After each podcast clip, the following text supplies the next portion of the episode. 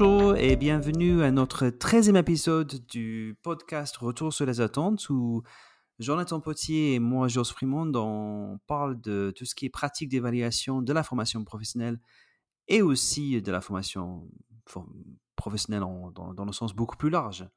Je me retrouve avec Jonathan. Comment tu vas, Jonathan? Très bien, Joss, et toi?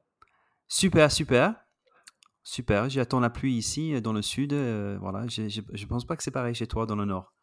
Ah bah écoute, je peux t'en envoyer quelques litres hein, si tu veux. que des litres? Oui, on a, un, on a un hiver automnal en ce moment, donc on a eu euh, un épisode neigeux et puis là maintenant on est reparti quelques semaines en arrière. C'est c'est l'automne, l'automne du nord comme, comme on l'aime ou pas. Vivement le printemps. Vivement le printemps. Euh, voilà, ben, un peu d'actu. Donc, euh, tous les deux, on a visité le salon euh, Learning Technologies. Comment tu l'as trouvé? On va dire très proche de l'édition de l'année dernière. Oui, c'est-à-dire Alors, je me fais toujours la, même réflexion. Hein. Donc, moi, j'y vais avec ma double casquette hein, de, responsable de l'académie et en même temps de, consultant indépendant. Et donc, je me dis toujours, tiens, s'il fallait que je vienne acheter une solution, une plateforme ou que sais-je ici, ça serait quand même compliqué parce que honnêtement, on a, on a quand même du mal à, à, se repérer. Euh, il y a vraiment beaucoup de monde, beaucoup de stands. Euh, on a du mal à distinguer les, les, prestataires, les éditeurs les uns des autres, etc. Et euh, l'année dernière, c'était c'était le, le métavers, j'ose dire le, le feu métavers peut-être pour l'instant, qui était à, qui était à l'honneur. Et évidemment, cette année, bah, on parlait d'intelligence artificielle partout, partout, partout, partout. Partout, C'était le sujet du mmh. salon. Oui, oui. Et, et, en fait, je pense que si on regarde de plus près, la, la grande majorité, en fait, c'est que des liens avec ChatGPT. C'est des API avec ChatGPT dans les solutions technologiques qu'ils nous présentent. On est d'accord? Oui, tout à fait. Ouais, clairement. Donc il y a un business, hein, OpenAI, ils ont, bien joué leur truc, hein, ils ont sorti une marque. Très bien joué leur truc. Donc là, ça, va être, ça va être magique pour eux. Donc euh, hmm. c'est vrai qu'il y a une grosse, une forte dépendance en ce cas à ChatGPT. Euh, et toujours un, toujours un, un, éternel regret en, ce qui me concerne, et je pense que tu vas, tu vas partager mon, mon propos, c'est que euh, on reste, alors je vais parler en, en, langage Kirkpatrick, on reste terriblement scotché sur le niveau 2. C'est-à-dire que tous les discours, quasiment tous les discours en tout cas, c'est orienté sur voilà l'IA au service de l'apprentissage. Vous allez mieux apprendre, vous allez mieux retenir, vous allez mieux mémoriser, etc., etc. Ouais, mais c'est pas ça l'efficacité de la formation. L'efficacité réelle de la formation, c'est sur le terrain, c'est le niveau 3 de Kirkpatrick, c'est le transfert, etc. Puis ensuite, le, niveau 4, l'impact sur les résultats. Et aujourd'hui, voilà, il y a encore une, il y a une débauche de, ressources, d'énergie, etc. sur la partie niveau 2. Donc, voilà. Je pense que ça n'est toujours pas intégré ou alors on ne sait pas comment, comment s'y prendre. On est extrêmement focalisé sur la, les modalités pédagogiques, sur comment livrer l'information, sur l'optimiser la livraison de l'information, sur variété des modalités. Euh, la place des nouvelles technologies. On est, euh, j'ai vu énormément de choses sur la certification, la, le marché de la certification avec euh, France Compétences et le CPF derrière, ça a explosé.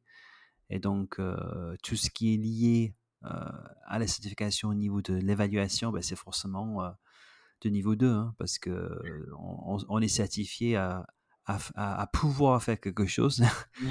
Mais comme on le sait, la certification, ça reste encore de niveau 2. Ça ne prouve rien par rapport à notre capacité à, à faire sur le terrain.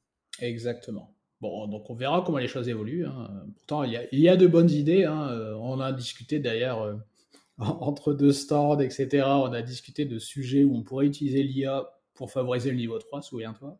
Mmh. Euh, voilà, ce sera l'occasion peut-être d'en reparler plus tard. Mais il euh, y, a vraiment des choses à faire aujourd'hui euh, et, c'est dommage que le sujet ne soit toujours pas traité. Bon, voilà, qui vivra verra, comme dirait l'autre.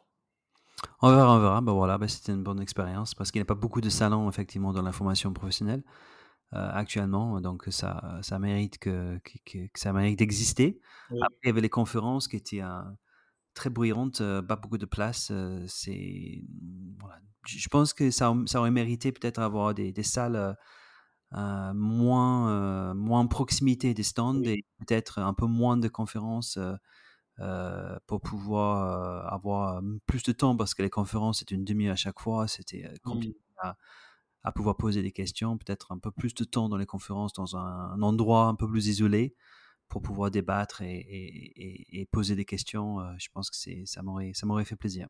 Ouais, tout à fait. Bon voilà, donc là on est, euh, on est en plein fouet dans, dans 2024 euh, et toi tu commences à, animer euh, à, nouveau les, les, sessions bronze. Comme tu as, animé récemment, comment tu as trouvé l'expérience? Ah, ça fait du bien. ça fait du bien. je, je, crois que ça ne m'était pas arrivé depuis, depuis plus de deux ans. Ah oui. Donc, euh, donc euh, oui, ça fait du bien. Hein. Bon, j'ai vite repris mes repères, hein, donc euh, ça, c'est comme le vélo pour le coup. chez moi, ça ne s'oublie pas.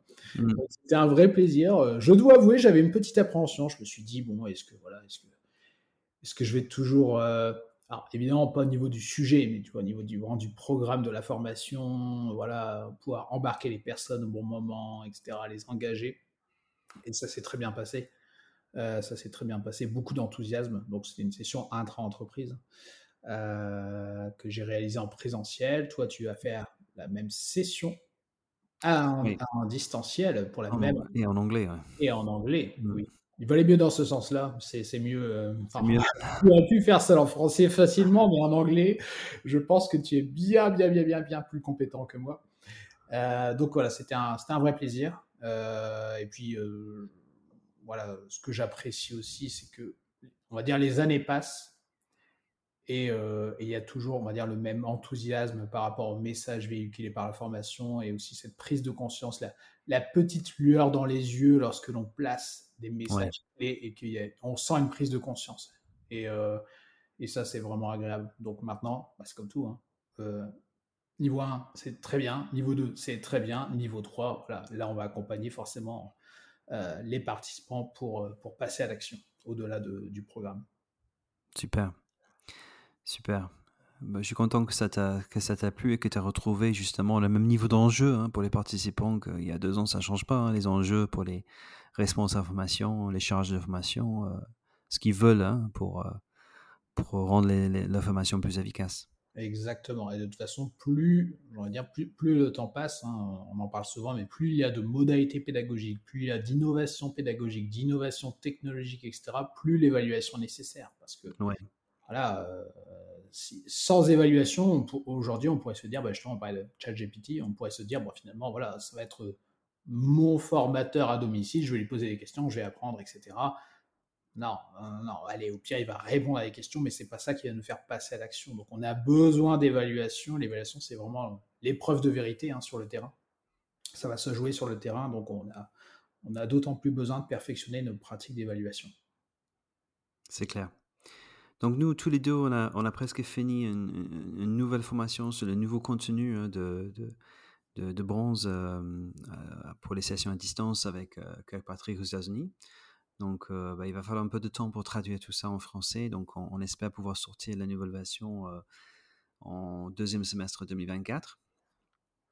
Donc, euh, bah, le, cœur du métier reste le même. Hein. C'est juste le contenant qui change un petit peu. Pour, mais en tout cas, vraiment, je trouve que le, contenu, le cœur, je veux dire, les messages qui passent, c'est le même hein, qu'on a depuis, depuis le début. Hein. donc, ça, c'est bien je vous rappelle que donc on a une session en distance qui va démarrer le 6 mars, donc il reste un tout petit peu de place si vous avez besoin de, de, de, vous renforcer en évaluation. Donc une session bronze qu'a Patrick qui va démarrer le 6 mars avec moi. Donc je crois qu'il y a cinq sessions en tout avec et ça va finir le 22 le 22 mars. Donc n'hésitez pas à aller sur notre site et puis on a une session présentielle à Paris en, mois d'avril. Voilà, donc tout est notre, sur notre site évaluationformation.fr. Voilà, bah écoutez, on va passer à notre invité. Je te, je te laisse le, nous les présenter, euh, Jonathan, avant de, avant de le retrouver.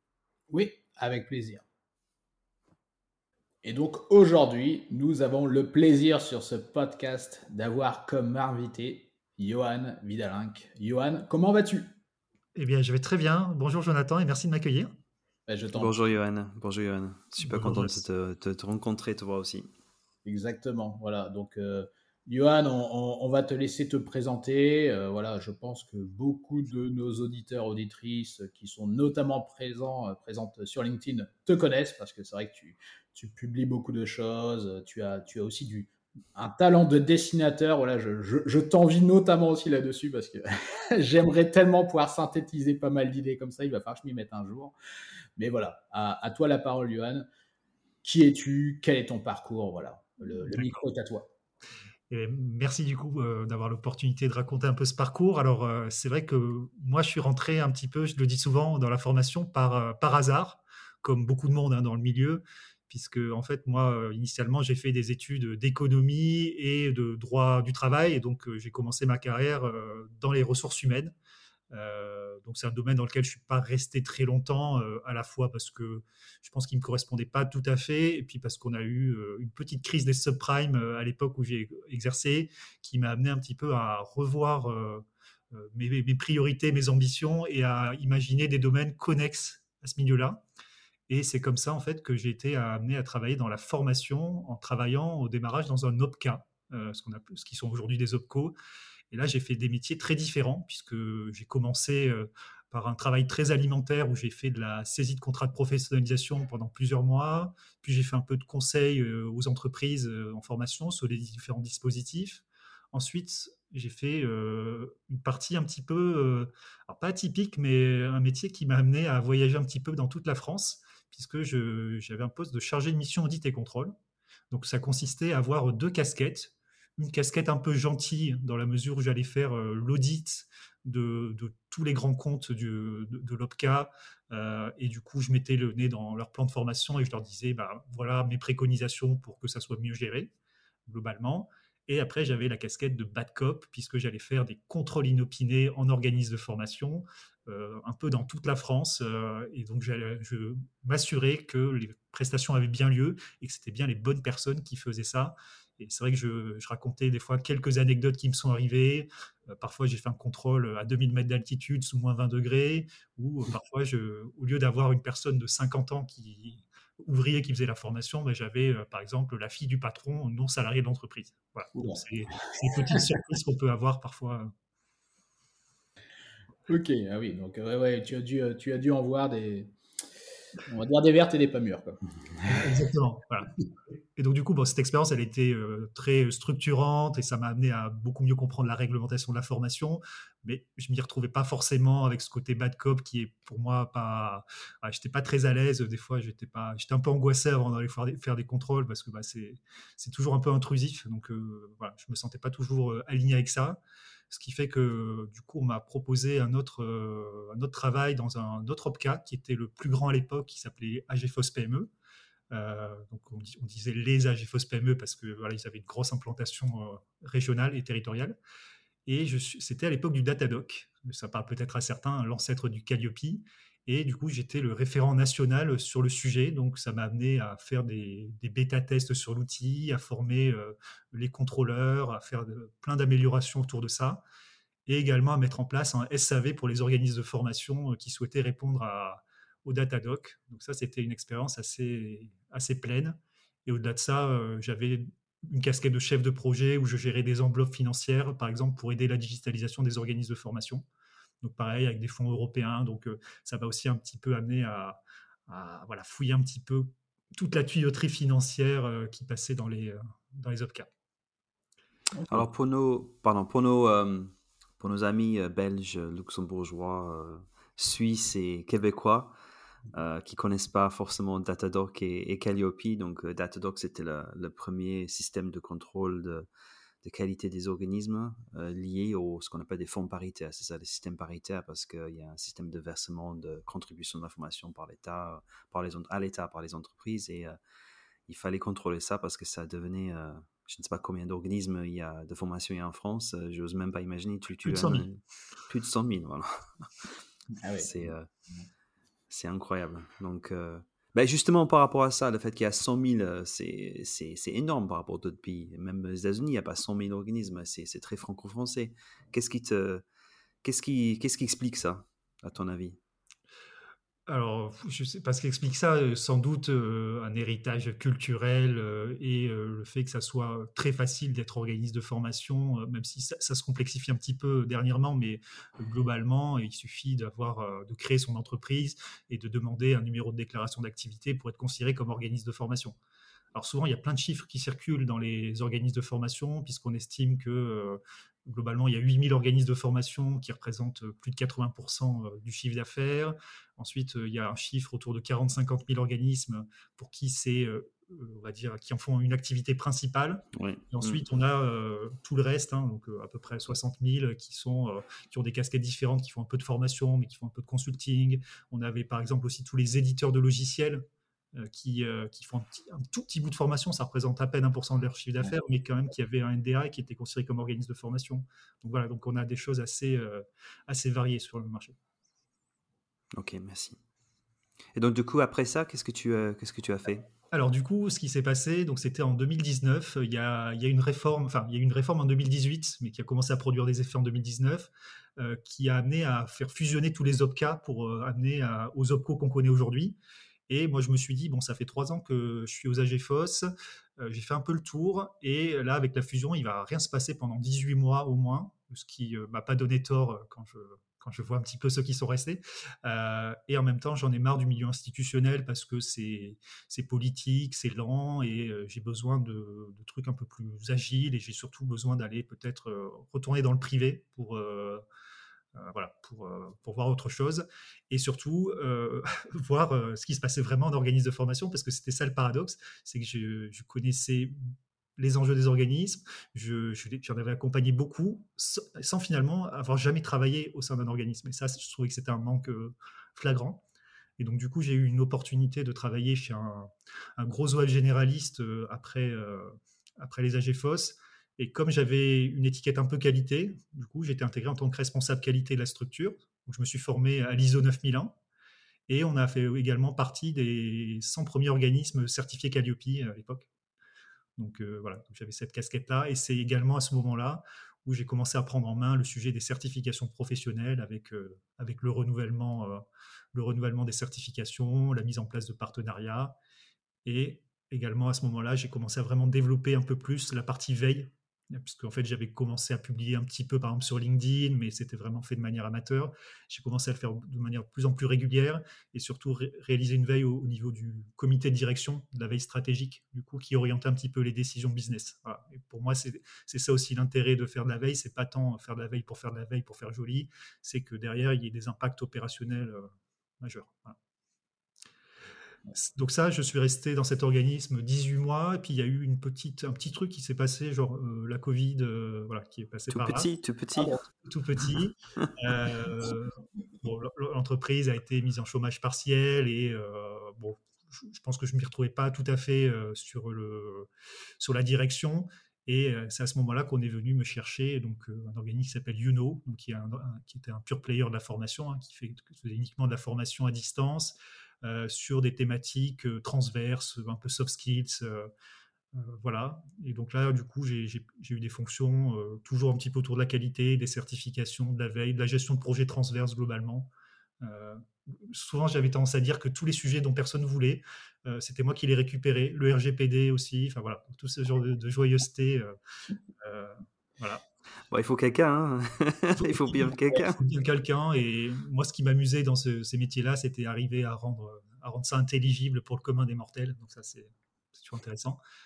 Donc c'est voilà, une expérience qui a duré euh, deux ans et demi, euh, qui était très fondatrice, très intéressante, et ça m'a ça m'a amené à comprendre beaucoup mieux les enjeux business, euh, notamment B2B, puisque c'était effectivement la partie qu'on gérait surtout avec des clients du CAC 40 voilà, ça, ça s'est terminé pour euh, des, raisons euh, voilà, organisationnelles, hein, sans rentrer dans les détails.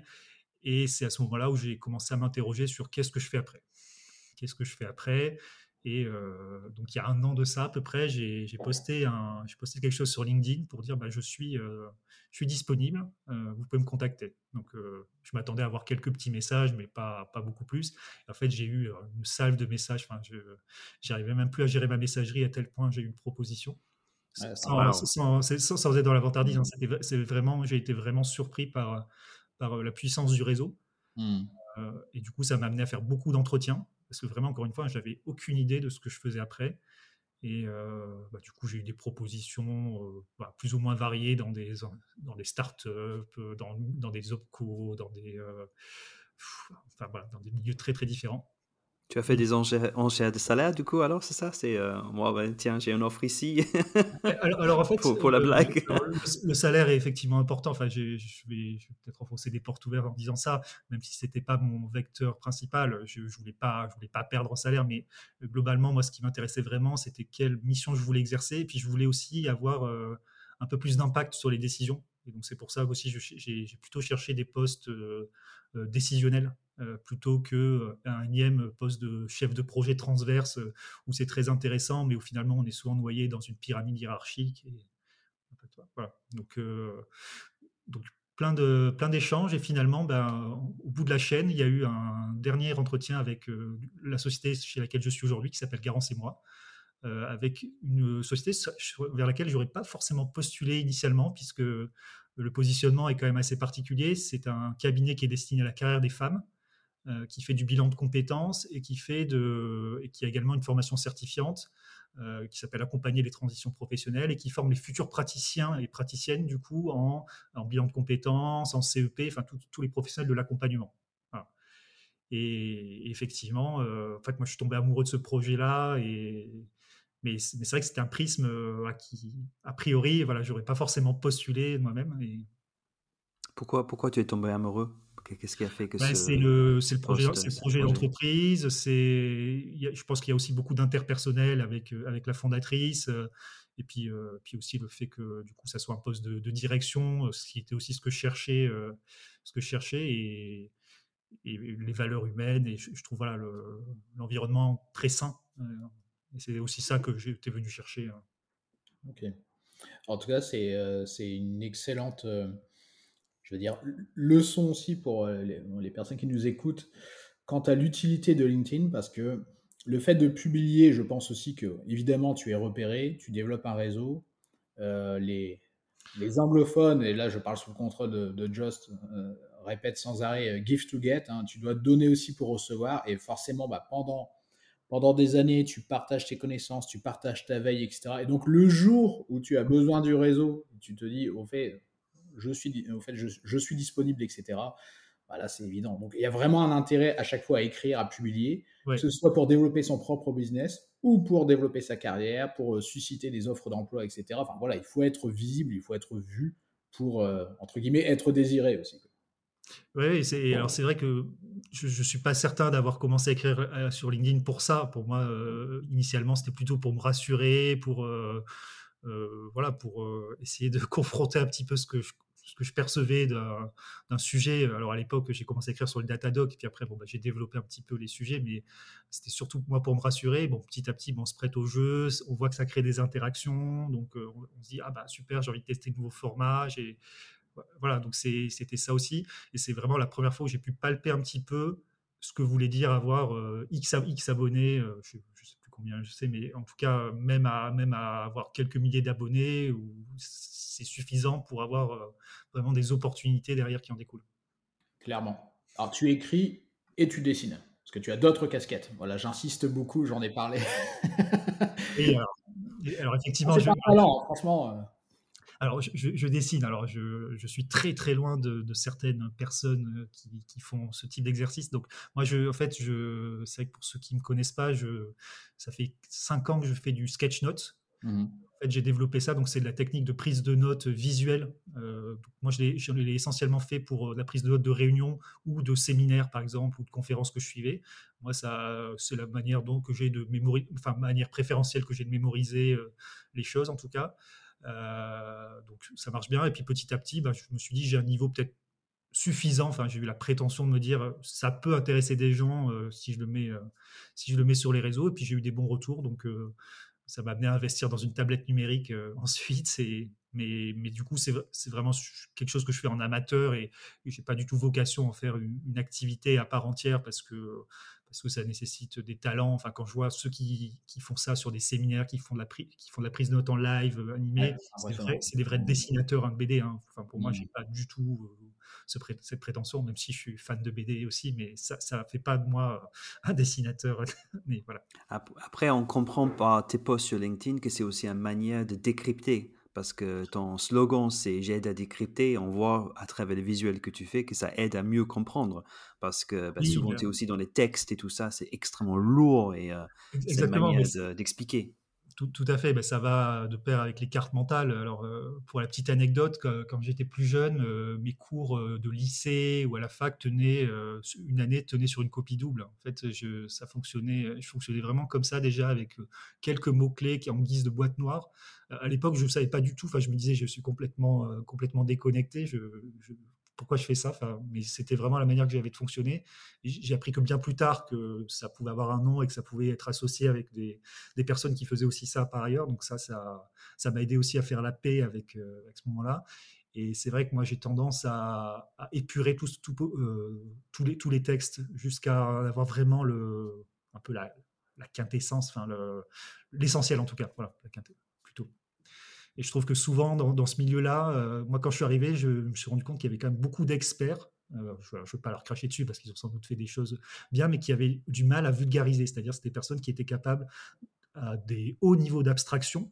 Mais des fois, mais je lisais, mais c'est comme de la philosophie. Des fois, il y a des philosophes, des fois, on lit la page, on relit cinq fois, on n'a toujours pas compris. Et en fait, j'avais des fois cette impression. Et et finalement, je me suis rendu compte que quand on rentrait dans le, dans le sujet, c'était pas si compliqué que ça et que bah, souvent, ça permettait de maintenir la main sur une espèce d'expertise euh, auprès de clients, d'institutionnels, alors que finalement, c'était pas si sorcier que ça, des fois, euh, ce qu'ils racontaient. C'est excellent. Ça, ça, balance, hein, tu as vu. Ah non, mais... écoute. Alors là, non, non, là, tu, tu, tu, es, tu es à la bonne adresse, là. Il n'y a pas de problème. Euh, ok, donc euh, voilà, ça, c'est ta fonction actuelle. Est-ce que tu as des choses à, à, rajouter sur. Euh, bah, bah, Aujourd'hui, moi j'ai une particularité, mais qui est plutôt une particularité dans le monde actuel, c'est-à-dire que j'ai une casquette aussi d'indépendant à côté de mon, mon, travail de salarié. Euh, puisque du coup, je, fais également une partie rédactionnelle où je rédige euh, des articles, où je fais un peu de community management pour, euh, pour un client, essentiellement mmh. partie rédactionnelle, un petit peu de consulting pour, pour aider des organismes à, créer leur structure ou à, trouver leur marché. Mais c'est vrai que c'est quelque chose que je fais un peu plus en, pointillé pour une raison de, bah, de temps, hein, tout simplement. Ok, tu es un slasher, comme on dit. Euh, j'appelle ça la polyactivité, moi, je, préfère. oui, oui, Mais, oui, dans, l'idée, on est là-dessus. Exactement. Euh, super, merci Johan. Alors, est-ce que tu as une, on va dire, une approche, on va dire, privilégiée en matière de formation? Est-ce que tu as des, euh, dire des, des, des, préférences, des orientations particulières quant à ta manière de former ou en tout cas d'aborder, d'approcher la formation?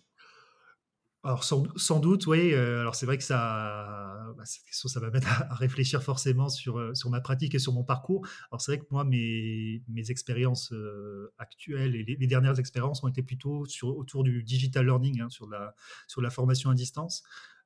cela dit, moi, ça m'a ça m'a convaincu d'une chose, c'est-à-dire que la formation euh, e-learning pure, hein, celle qu'on connaît hein, euh, des années 2000 euh, avec des pauvres slides et c'est tout, enfin confronté juste à soi-même, ça ne marche pas. Et je pense mmh. que l'intervention humaine est plus que jamais nécessaire. Et c'est vrai que si je fais le parallèle avec les, les, expériences que j'ai, celles que j'ai actuellement, par exemple, on a un parcours certifiant qui est fait intégralement à distance mais on a, euh, on a des classes virtuelles chaque semaine, on a également euh, des travails euh, en trinôme, on a, de, on a de la supervision, on a du tutorat, donc on a énormément de, mesures d'accompagnement des personnes.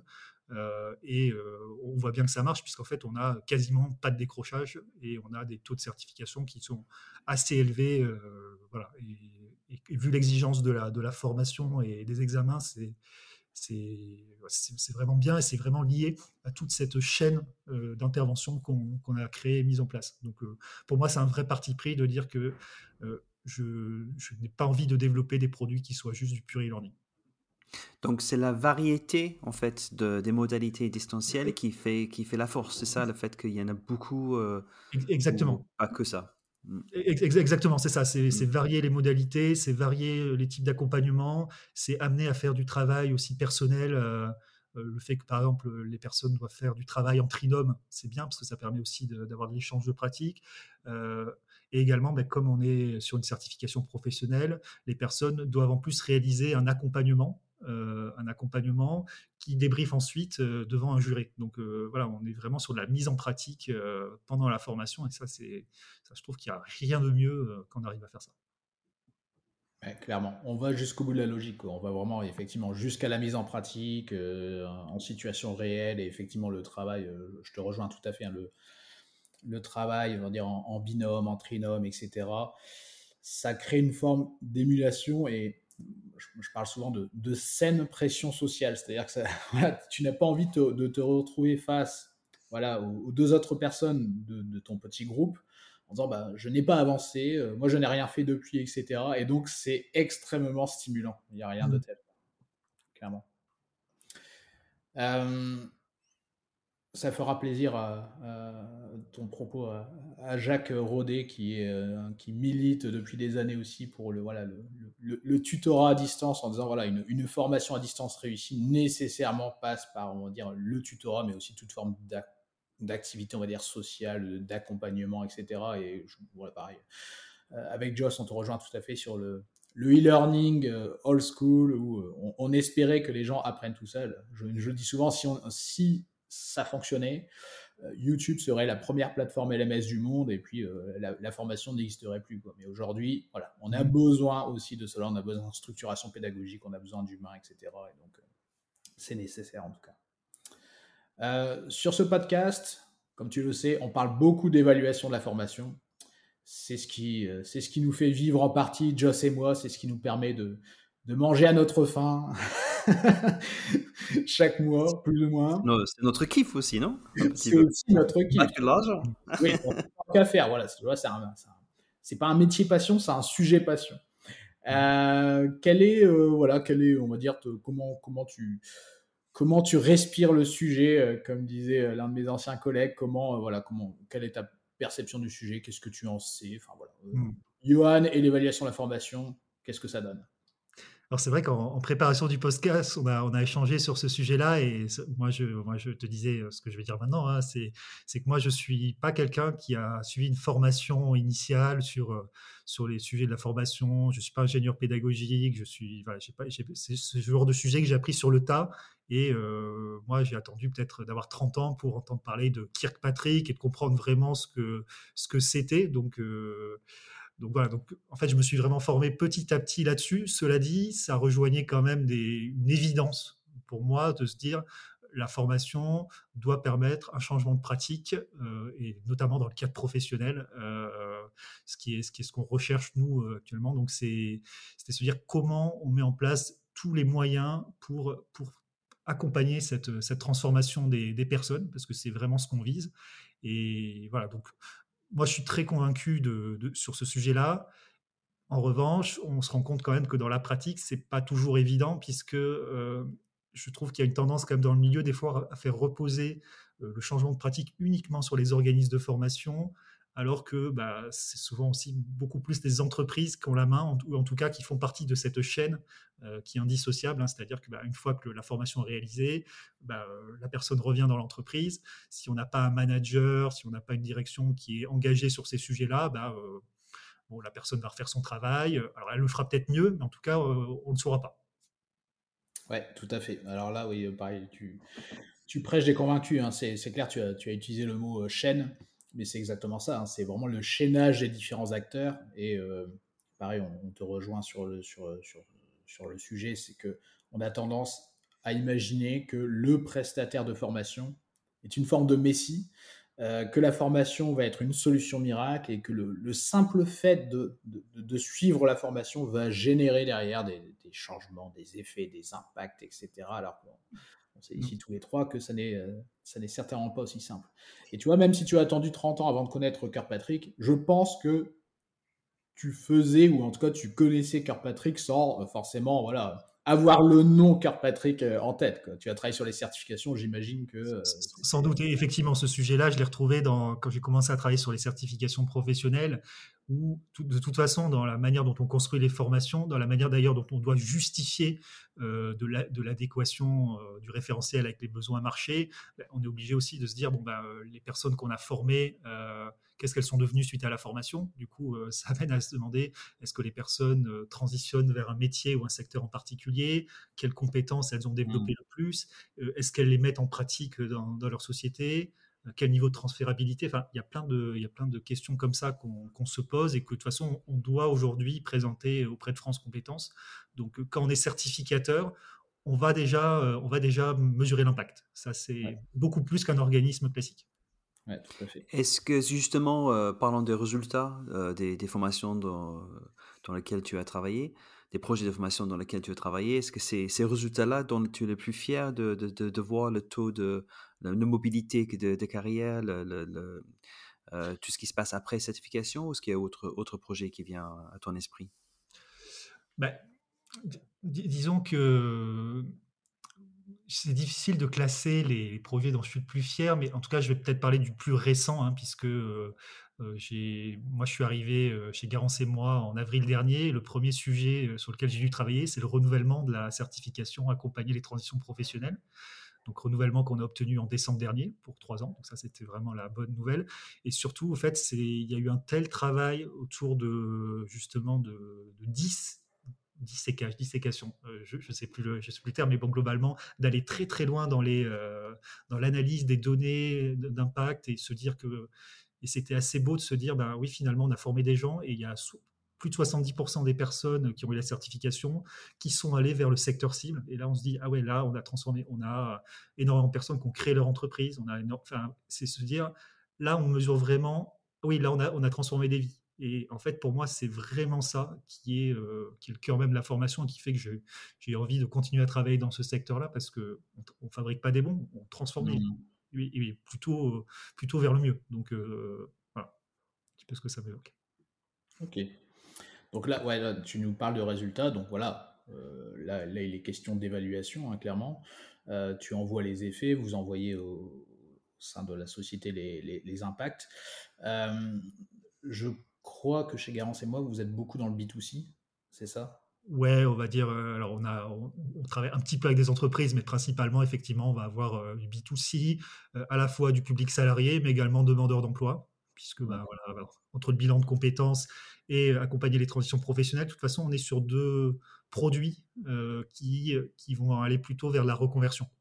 D'accord. Même si c'est pas, par exemple, quand on fait un bilan de compétences, on se reconvertit pas toujours, mais globalement, c'est souvent une porte d'entrée à une reconversion. Ok. Est-ce que tu observes des choses à ce niveau, alors que ce soit, on va dire, au niveau des individus, des, des, particuliers ou des entreprises, euh, en matière d'attente? Quant à, on va dire, quant à l'évaluation, quant aux données Est-ce que est-ce que justement, euh, vos clients vous disent, oui, mais prouvez-moi justement que derrière, il y a de l'impact, qu'il y a de la mobilité professionnelle, etc. Oui, alors on a effectivement ces demandes, euh, alors notamment sur la formation, puisque du coup, bah, c'est une formation qui amène ensuite à, prendre position dans un nouveau métier. Donc, il y a des questions sur euh, bah, quelles sont les perspectives d'emploi, mmh. combien est-ce que je peux prétendre gagner, euh, dans quel type de structure, sous quel statut. Enfin voilà, c'est des choses comme ça et c'est des, données qu'on a hein, de toute façon puisqu'on les, on les a travaillées. Et effectivement, on, est capable de rassurer euh, là-dessus.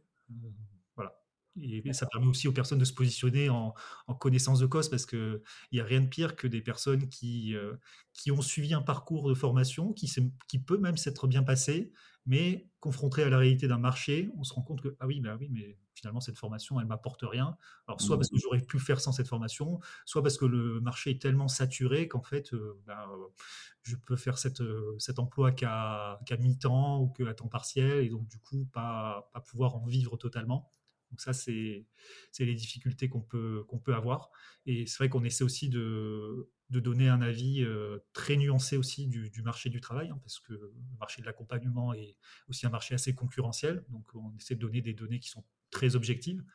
Euh, et on voit de toute façon, par exemple, chez nous, la plupart des personnes qui font, qui font de l'accompagnement font également d'autres casquettes. Ça peut être du coaching, ça peut être euh, d'autres activités euh, annexes. Certaines sont salariées mmh. temps et, travaillent ça en complément. Donc, ok.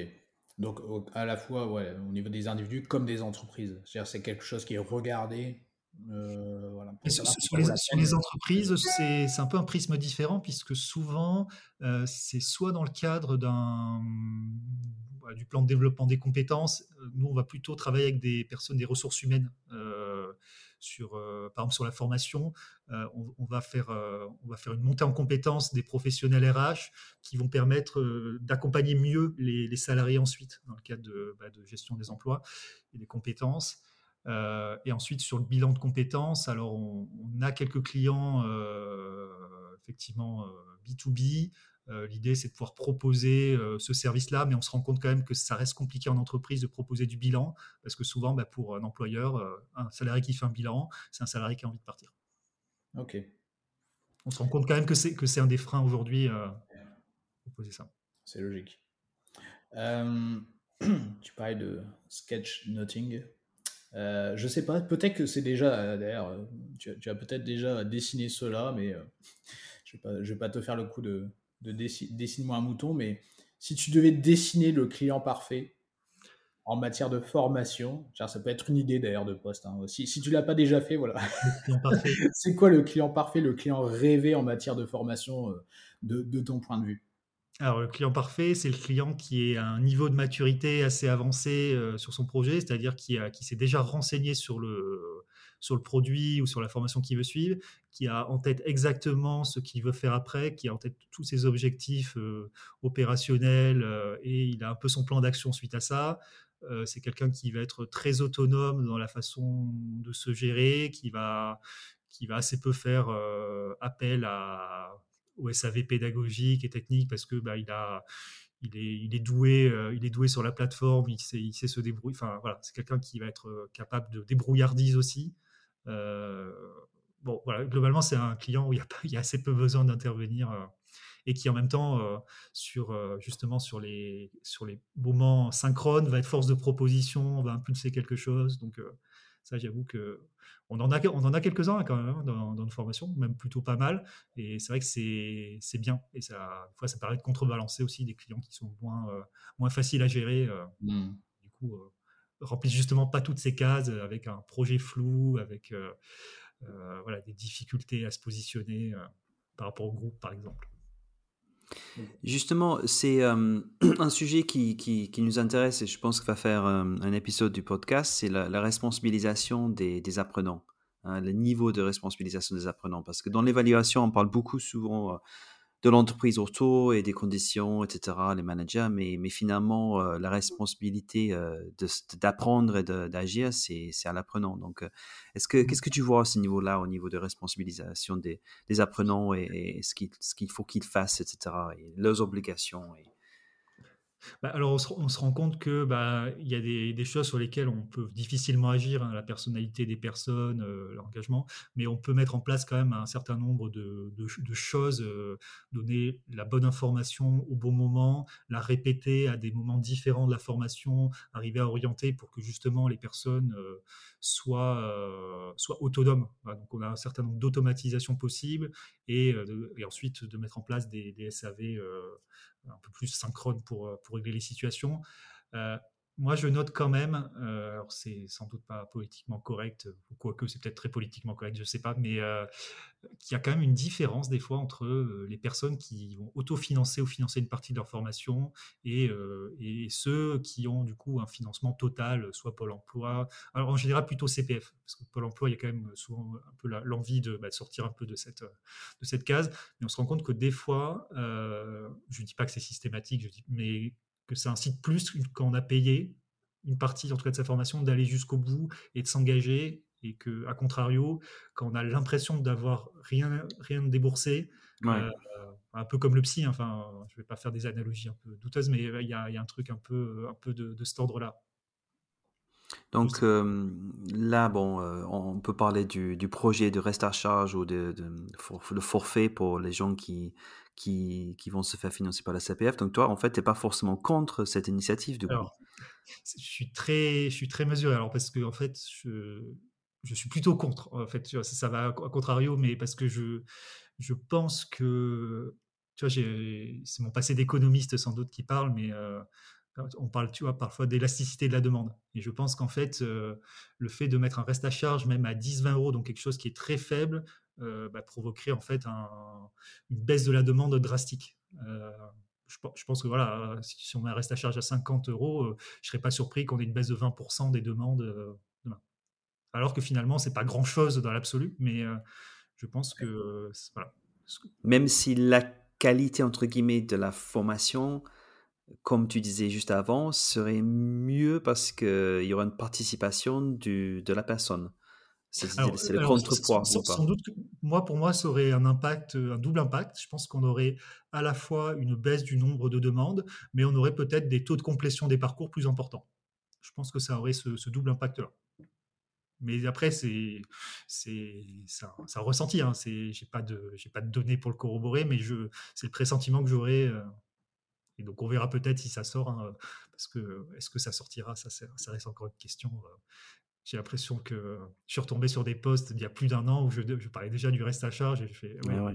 un serpent de mer. Euh, euh, surtout qu'aujourd'hui, l'utilité est plus forcément d'actualité, enfin en tout cas l'utilité économique, vu que les fonds CPF ont tendance à vraiment drastiquement diminuer euh, entre 2023 et 2022, il y a une baisse de 30% des, montants engagés. Donc on voit quand même que la tendance elle est plutôt à la réduction de la dépense. Donc est-ce qu'un reste à charge est nécessaire? Euh, Je suis plus certain. En tout cas, la justification, elle doit plus être. Oui, d'avant. Oui, la justification d'avant de le faire n'est plus d'actualité. Oui, oui, je comprends.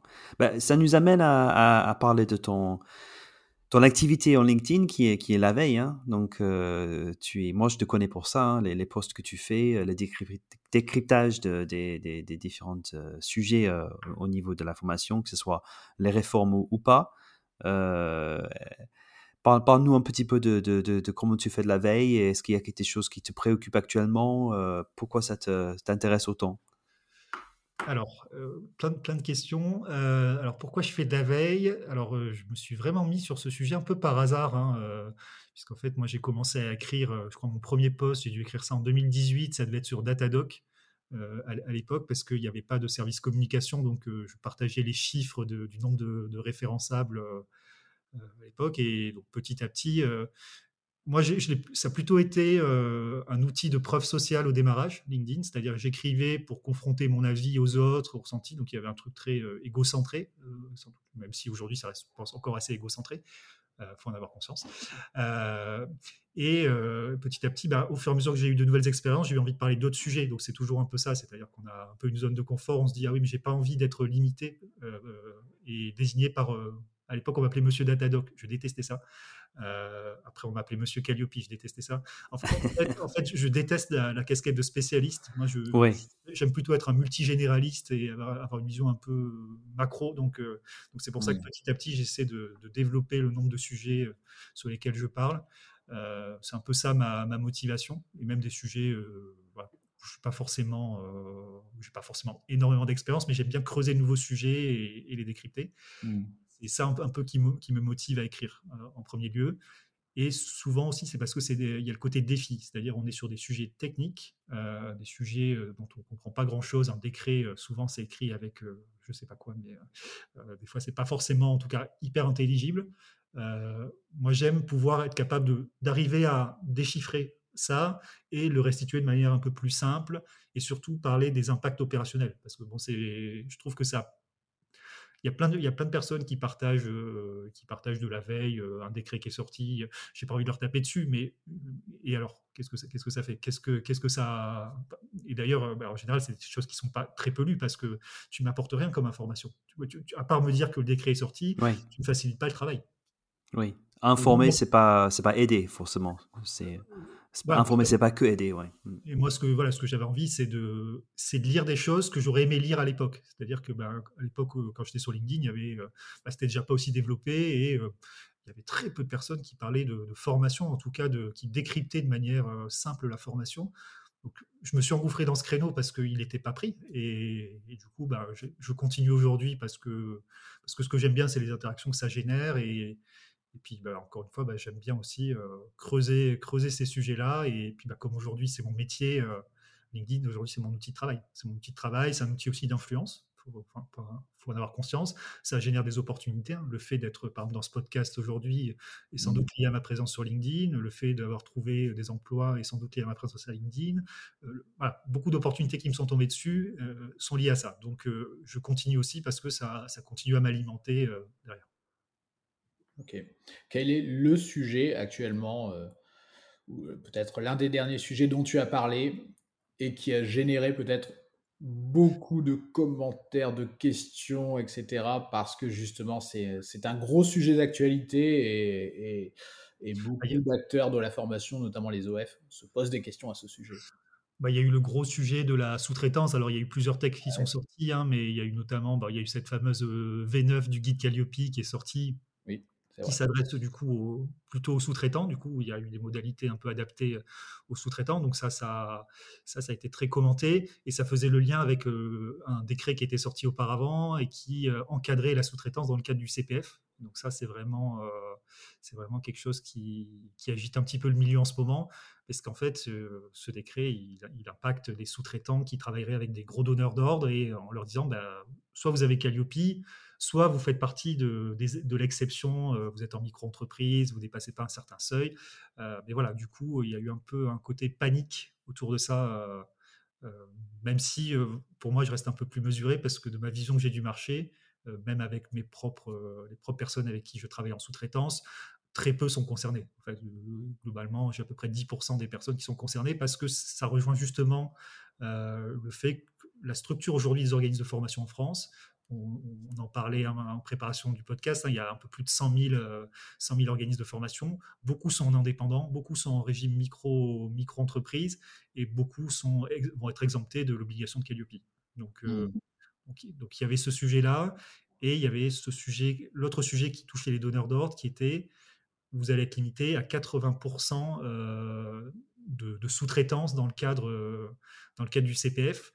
Euh, sachant qu'il y a beaucoup d'interprétations possibles de ce décret. Oui, là c'est plus, c'est plus difficile à, interpréter du coup pour l'instant. Voilà, on, attend, on attend des retours encore là-dessus. Euh, certains sont plus royalistes que le roi. Moi j'ai une vision euh, qui est relativement mesurée en me disant ben, on fait un simple calcul chiffre d'affaires généré versus le montant, le montant sous-traité. Il ne faut pas que ça dépasse 80%. Et voilà. Mais Bon, voilà, c'est des sujets sur lesquels euh, on le voit, il y a des décrets, puis des arrêtés, et même avec l'arrêté, on n'a pas, pas la réponse exacte. Donc, on voit bien que c'est très difficile de, faire de la veille et d'apporter des réponses qui sont, qui sont justes et qui sont nuancées. Et voilà, moi, c'est aussi un peu ce que j'essaie de faire euh, là, quand je fais de la veille, c'est d'avoir une forme de parti prime en disant euh, c'est pas parole d'évangile, ça va, ça va être tranché, il y a encore des éléments supplémentaires voilà, faut. En fait, je pense que ce qui, quand on fait de la veille, il faut vraiment avoir une forme d'humilité. C'est, pour moi, c'est très important. Oui. Euh, tellement de personnes écrivent euh, sur LinkedIn, alors même sans faire de veille, en amenant ça comme une vérité universelle, comme euh, ah, c'est comme ça qu'il faut faire. jamais j'aurais cette prétention-là. Voilà. mais tu ne fais pas que de la veille par rapport aux réformes, tu aussi fais ouais, partage de pratiques et partage d'idées, etc. Et, et moi, les, les, postes qui, qui, qui, qui, me parlent beaucoup aussi, c'est par rapport à la, vision du métier hein, dans, dans, la formation. Hein, parce que tu as eu un contact avec, avec ce marché à travers des expériences en tant qu'auditeur, certificateur, responsable qualité. Donc, du coup, une approche par rapport aux organismes qui, qui mmh. rejoignent un petit peu la, mon expérience à moi aussi. Tu as fait un post il y a deux jours que j'ai adoré. Peut-être on peut juste euh, explorer ça un peu plus. C'est les 10 choses à savoir avant de travailler dans la formation après plus de 12 ans dans la formation, voilà ce que j'ai retenu. Je, ça te dérange pas si je, je, les lis Non, non, absolument pas. Absolument pas. Voilà, donc 10, euh, points. Les, réformes sont la routine, pour ça on a parlé. Les acronymes sont nombreux et changeants, donc les OPCO, les OPCA, j'imagine que c'est ça, non? Ça va, avec la, ça va avec la réforme, hein. à chaque réforme, les cycles changent. Hein. Et puis tu as dit peut-être là, euh, beaucoup de, trop de formations n'ont aucun impact. Qu'est-ce que tu veux dire par, par là? Pourquoi tu as dit ça? Alors pourquoi j'ai dit ça? Bah, Parce que je l'ai constaté, parce que j'ai eu plein de retours là-dessus. Et souvent, ça n'a pas forcément de rapport avec la qualité de conception pédagogique de la formation. Alors des fois, ça en a parce que c'est voilà, ça a été conçu avec avec les pieds et que bah, des fois c'est des formations qui sont juste du, on en parlait un peu du e-learning seul, non accompagné, ou alors un support PDF voilà, qui ne va pas forcément amener de changement de pratique. Mais on a des fois aussi le fait que, bah, comme les employeurs ne s'engagent pas dans la démarche, bah, la personne suit sa formation, elle ne met pas en pratique derrière, donc bah, elle va perdre à peu près 95% de ce qu'elle, a, ce qu'elle avait appris, et du coup, elle ne va pas acquérir les compétences, et du coup, elle ne va pas changer ses pratiques professionnelles.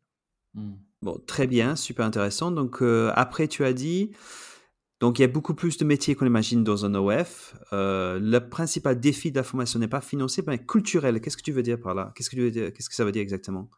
Culturel, mais pas financier. Bah, c'est que souvent, on a tendance à voir la, formation, enfin, à, justifier le fait de ne pas partir en formation par un manque de budget. alors, ce qui, ce qui est une partie de l'équation, hein, on va pas se mentir, mais souvent, il y a le fait aussi de ne pas considérer la formation comme un, comme un investissement. Et du coup, ne pas, ne pas lui allouer un budget suffisant. Et ah souvent, je prends un exemple, moi, qui m'avait choqué, hein, dans une, organisation où j'étais les salariés étaient très peu formés. Euh, moi-même, en, voilà, sur trois ans, je n'avais pas été formé, mais par contre, c'était capable de dépenser un million sur un séminaire. Et à un moment donné, il y a, une histoire aussi de priorité euh, des dépenses. C'est ça mon, c'était ça mon propos. Hein. Voilà, c'était de se dire aussi que bah, tant que c'est considéré comme ah bah il faut former, il faut faire les formations réglementaires. Ah oui, lui un tel nous a demandé une formation, on va lui donner parce que ça va lui faire plaisir et parce que va récompenser. Enfin, voilà, c'est pas c'est pas la bonne façon d'appréhender, à mon sens, euh, le sujet.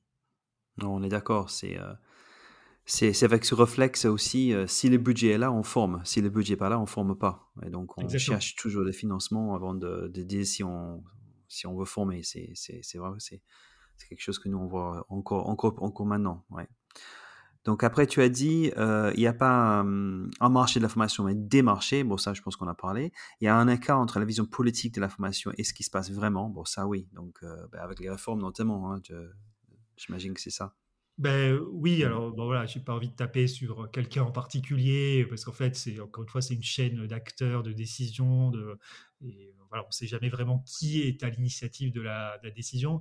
Mais c'est vrai que des fois, on se rend compte qu'un texte sort parce que ça répond à un enjeu politique. Bah, on, l'a vu par exemple quand il y a eu des fraudes sur le CPF, bah, il y a eu euh, il y avait vraiment un besoin de communiquer sur l'État frappe fort ou, euh, ou, la caisse ou, enfin, ou une institution hein, frappe fort et on, voilà, on, agit, sauf que bah, on se rend compte que bah, sur, le papier, c'était sympa, de manière opérationnelle, ça devient une usine à gaz pour tout le monde, euh, ça, impacte les, organismes de formation qui font bien leur travail, et, et puis même il y a des choses qui dans la réalité, pas sont pas réalisables, pas sont pas activables. Donc euh, voilà, c'est pour ça aussi que je dis que des fois il y a des visions euh, qui sont pas inintéressantes, hein, les visions politiques, mais euh, qui sont un peu éloignées du terrain parce qu'il y a aussi ce temps ce temps qui est pas le même et ce temps de la communication qui qui, impacte tout et que ben je pense qu'il y a voilà, il y a besoin pour le grand public, en tout cas, de, de montrer qu'on agit,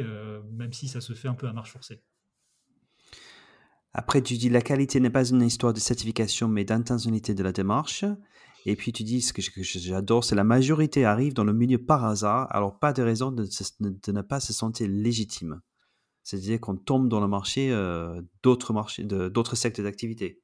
Oui, bah, moi c'est un peu le ressenti que j'ai eu euh, quand ah je suis arrivé dans, dans ce milieu-là. Hein. C'est-à-dire, euh, bah, j'ai commencé à travailler là-dedans, je connaissais rien à la formation. Euh, même quand, bah, quand j'ai commencé à écrire les premiers posts LinkedIn, je, me sentais un peu. C'est pas que je tremblais, mais globalement, je me disais, ouais, je, représente absolument rien. Enfin, pas que je représente quelque chose aujourd'hui, mais, euh, mais ce que je veux dire, je me, disais, oui, mais ok, j'ai 27 ans, 28 ans.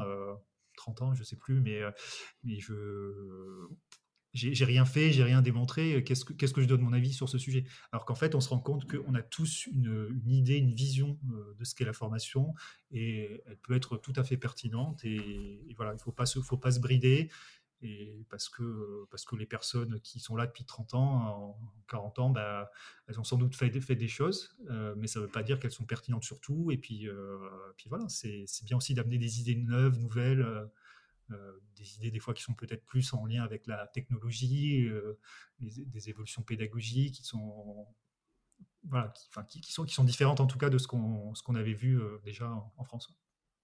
On va parler de technologie après, mais justement, le dernier point, c'est pour Jonathan, c'est on ne fait pas longtemps dans ce domaine si on n'a pas de passion ou de conviction forte, n'est-ce pas, Jonathan? Voilà, je ne peux pas être trop d'accord. Hein. complètement. Mais alors, moi, je me considère pas comme quelqu'un de passionné. Euh, j'ai du mal à, j'ai du mal à, mettre passion sur un mot. En revanche, j'ai beaucoup de conviction. Donc, euh, c'est pour ça que j'ai misé et. Euh, voilà.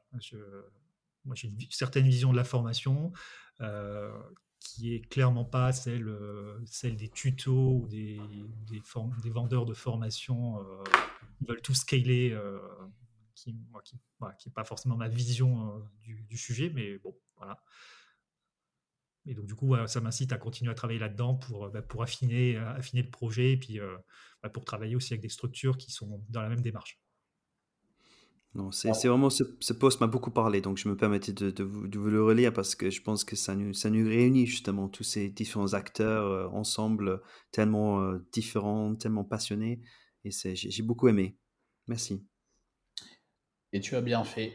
Alors, on a parlé de technologie. Euh, comment. Euh, alors, pareil, justement, on parlait de conviction. Voilà, est-ce que tu, est-ce que tu as des convictions que, Quelle est ta vision, on va dire, par rapport aux évolutions technologiques? Alors, on, ne voit quasiment plus que ça sur LinkedIn. Hein. on parle de d'IA. Mmh. Alors, ça, c'est, clair. C'est, c'est, le sujet 2022, 2023, 2024 et, et, et vers l'infini et au-delà, comme dirait l'autre et euh, on parle de métavers, on parle de tout ça. Voilà, quelle est ta, quelle est ta vision de, du sujet? Alors, bah, j'ai une vision, euh, encore une fois, nuancée des, sujets. Euh, le premier sujet, c'est que c'est difficile de ne pas s'y intéresser et de ne pas tester ce que, ça peut, ce que ça peut apporter dans la formation. Ça serait vraiment bête de, de passer à côté de ces sujets-là, tout simplement pour, pour, des, pour des raisons de principe. tout ça, c'est le premier sujet. Donc, c'est vrai que moi, un de mes enjeux cette année, par exemple, c'est de, voir donc, sur quel cas d'usage je peux utiliser l'IA. Euh, voilà, pas, par exemple. Au-delà de ça, moi, je suis quand même plutôt sur une approche qui est de l'ordre de la euh, sobriété euh, numérique ou pédagogique. Alors, c'est peut-être paradoxal pour, pour quelqu'un qui fait de la formation à distance, mais je pense que, en fait, on est la formation déjà en présentiel peut être beaucoup plus, on va dire, écologiquement moins vertueuse en tout cas. Et, et, je pense qu'on n'est pas obligé de faire. C'est pas parce qu'on peut faire beaucoup plus qu'on doit le faire. Pour, pour, moi, c'est vraiment mettre le bon niveau de technologie euh, par rapport à l'enjeu pédagogique. Et donc ça, ça mmh. c'est vraiment quelque chose moi qui me qui me motive. Alors c'est vrai que l'IA, moi je m'en suis un peu servi euh, récemment pour pour faire un peu de scénarisation pédagogique à partir de matériel que j'ai déjà amené, pour pour faire déjà des premières ébauches de scripts, de choses ça m'a fait gagner clairement du temps. Euh, cela dit, il y a plein de sujets sur lesquels j'ai pas envie de lui confier et, certains sujets sur lesquels ça va pas forcément me gagner du temps. Et il y a aussi un sujet assez important euh, qui est la notion même de plaisir dans le travail. C'est-à-dire que est-ce que j'ai envie de déléguer à, l'IA des choses sur des choses pour lesquelles je prends du plaisir, typiquement la partie réflexion, la partie idéation euh, des choses? Est-ce que j'ai envie de la confier à l'IA Est-ce que j'ai pas envie de moi de faire ce processus cognitif mmh. d'abord avec des membres dans mon équipe. moi, c'est un peu le sujet. Quitte à, quitte à interroger l'IA après. Mais voilà, moi, je n'ai pas envie d'être prescrit d'abord par, par, autre chose que par moi-même, en fait. Ah, ça fait du bien d'entendre ça. non, mais c'est un vrai sujet. Euh, donc euh, voilà, usage assez mesuré. Et moi, je pense que cette année, elle va me permettre déjà d'avoir un peu plus de conviction sur dans quel, dans quel cas c'est utile. Euh, par exemple, euh, moi aujourd'hui, je l'utilise, par exemple, ça me permet de faire des comptes rendus euh, quasiment instantanés de mes, de mes réunions, de, enfin, de mmh. certaines réunions. Du coup, ça, ça c'est un vrai avantage et ça, ça, marche plutôt bien. mais je ne l'utilise pas pour tout. Et typiquement, je ne vais pas l'utiliser pour des moments beaucoup plus informels. Et voilà, je l'utilise que dans des cas où ça, où ça a de la valeur ajoutée. Et je pense que c'est voilà, ça, moi, que va me permettre de faire l'année 2024. Et il y avait le sujet ensuite du métaverse dont, alors, le métavers, c'est vrai que c'était le, truc à la mode il y a 2-3 ans. Hein. Euh, moi, j'allais au, Learning Technology, euh, il y avait quasiment que ça. Cette année, j'y étais. Euh, j'ai dû vraiment chercher pour trouver les acteurs qui en faisaient. Donc, on voit qu'il y a quand même un recul là-dessus. alors, ça reviendra peut-être sur le, sur le tapis, puisqu'il y en a beaucoup qui parlent de la convergence de l'IA et du métaverse, et que du coup, bah, ça serait enfin le moment pour, pour le déploiement du métaverse moi, je reste encore une fois très limité sur ces apports pédagogiques. Je pense que c'est intéressant sur certains domaines, typiquement la chirurgie, typiquement la manipulation de matériaux dangereux, typiquement mmh. ça empêche d'aller sur des terrains de guerre pour l'armée, donc des choses voilà, qui, qui, peuvent permettre à la fois de réduire les coûts aussi, et du coup d'être dans une démarche de sobriété. et en même temps, sur la plupart des objectifs des enjeux de formation, je trouve que la, on va dire, toutes les ressources nécessaires pour alimenter, pour créer euh, des formations dans le métaverse sont complètement démesurées par rapport aux objectifs pédagogiques de, la majorité des formations. Hmm. On, est, bien d'accord. Et tout, à l'heure, euh, dans, le cadre du poste euh, dont, parlait Joss, hein, je crois qu'il y, avait, le mot intentionnalité, ou en tout cas, il était question d'intentionnel. je pense que c'est vraiment aussi la clé. C'est de se dire, voilà, faire les choses intentionnellement, avec intentionnalité, et on se dit, voilà, quel est l'intérêt d'en vouloir toujours plus, etc. C'est quoi l'intention, c'est quoi l'objectif derrière, etc. Et puis tu as rajouté quelque chose qui est très important aussi, je trouve ça vraiment très très pertinent, la notion de plaisir. Parce que sinon, euh, si au bout d'un moment, nos journées de travail, l'objectif c'est d'avoir une suroptimisation partout, tout est automatisé, etc. Et finalement, on est content à la fin de la journée, on se dit, bon, grâce à toute cette technologie, on a fait cinq fois plus en termes de productivité que ce que l'on pouvait faire. Mais si c'est pour terminer la journée, on va dire, euh, en se disant, bon, quel est le sens de tout ça et finalement, quel est le plaisir que je retire de mon travail oui, effectivement. Exactement, mais ça, ça va même au-delà de la sphère professionnelle. Hein. Tu peux l'appliquer à la sphère professionnelle, euh, par exemple sur le dessin aussi, la génération d'images, des choses comme ça. Euh, moi, aujourd'hui, euh, quand, je, quand je dessine, alors je n'ai pas, pas la prétention d'être à, des niveaux stratosphériques, mais il y a quand même cette, cette notion de, de, plaisir. Et en fait, mmh. je n'ai pas, envie qu'on m'enlève qu'on m'enlève les choses que, que j'aime faire on le voit aussi dans les processus créatifs de musique, de choses comme ça. Si euh, si c'est plus un simple assistant, mais si ça remplace tout, ce processus créatif qui est, euh, qui est le moment le plus intéressant en fait de, bah, de, la chose en fait. Donc je trouve que c'est dommage et c'est le meilleur moyen en fait de perdre complètement toute humanité et, sans partir dans des discours apocalyptiques, je pense que très rapidement, à l'échelle de quelques années, on peut voir une vraie bascule voilà, Ouais. Ouais, complètement. Oui, oui. Donc euh, là, euh, j'en profite pour, euh, pour faire, on va dire, une, une, publicité intra, je vais appeler ça comme ça. on avait fait un épisode justement sur la, question de, on va dire, des, défis, on va dire, environnementaux, sur la sobriété numérique, etc. Donc, on invite aussi les auditeurs, les auditrices à, à écouter cet épisode et voilà, il est clair qu'on est sur la, on est sur, on, on adopte un positionnement très très très proche, euh, si pas similaire. Euh, voilà. en tout cas, moi, ma position reste la même. C'est comme tu l'as dit, c'est important de tester les choses. Euh, il ne faut pas se fermer des portes, il ne faut pas se mettre de barrières, etc. Mais ça doit rester, on dire, une utilisation raisonnée. Et autant, je trouve que l'IA a des choses à nous apporter, mais encore une fois, de manière raisonnée, comme tu l'as très bien décrit. Autant le métavers, voilà, effectivement, je trouve que c'est vraiment, je dis souvent, c'est euh, c'est acheter une Ferrari pour aller chercher le pain. Quoi. C'est vraiment, ça me paraît démesuré. Exactement ça. ce que ça va consommer. Quoi. Hmm. Bon, donc, euh, Joss, est-ce que euh, une, une, dernière question Dernière question, parce que là, on va finir. Ben, Johan, qu'est-ce que, quels sont tes projets donc, du coup, pour 2024 qu'est-ce que, qu'est-ce, que, qu'est-ce que tu as sur les, sur les raisons, sur les raisons qui, qui arrivent là?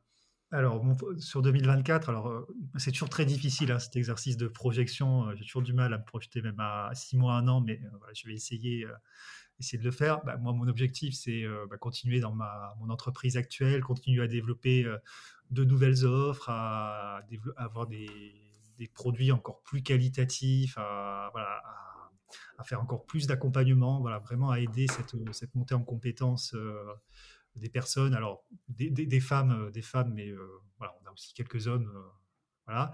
Et au-delà de ça, bah, sur mon activité, c'est continuer à, écrire, écrire des articles sur, sur plein de sujets avec des angles qui changent un petit peu de d'habitude. Voilà, c'est essayer de surprendre un petit peu.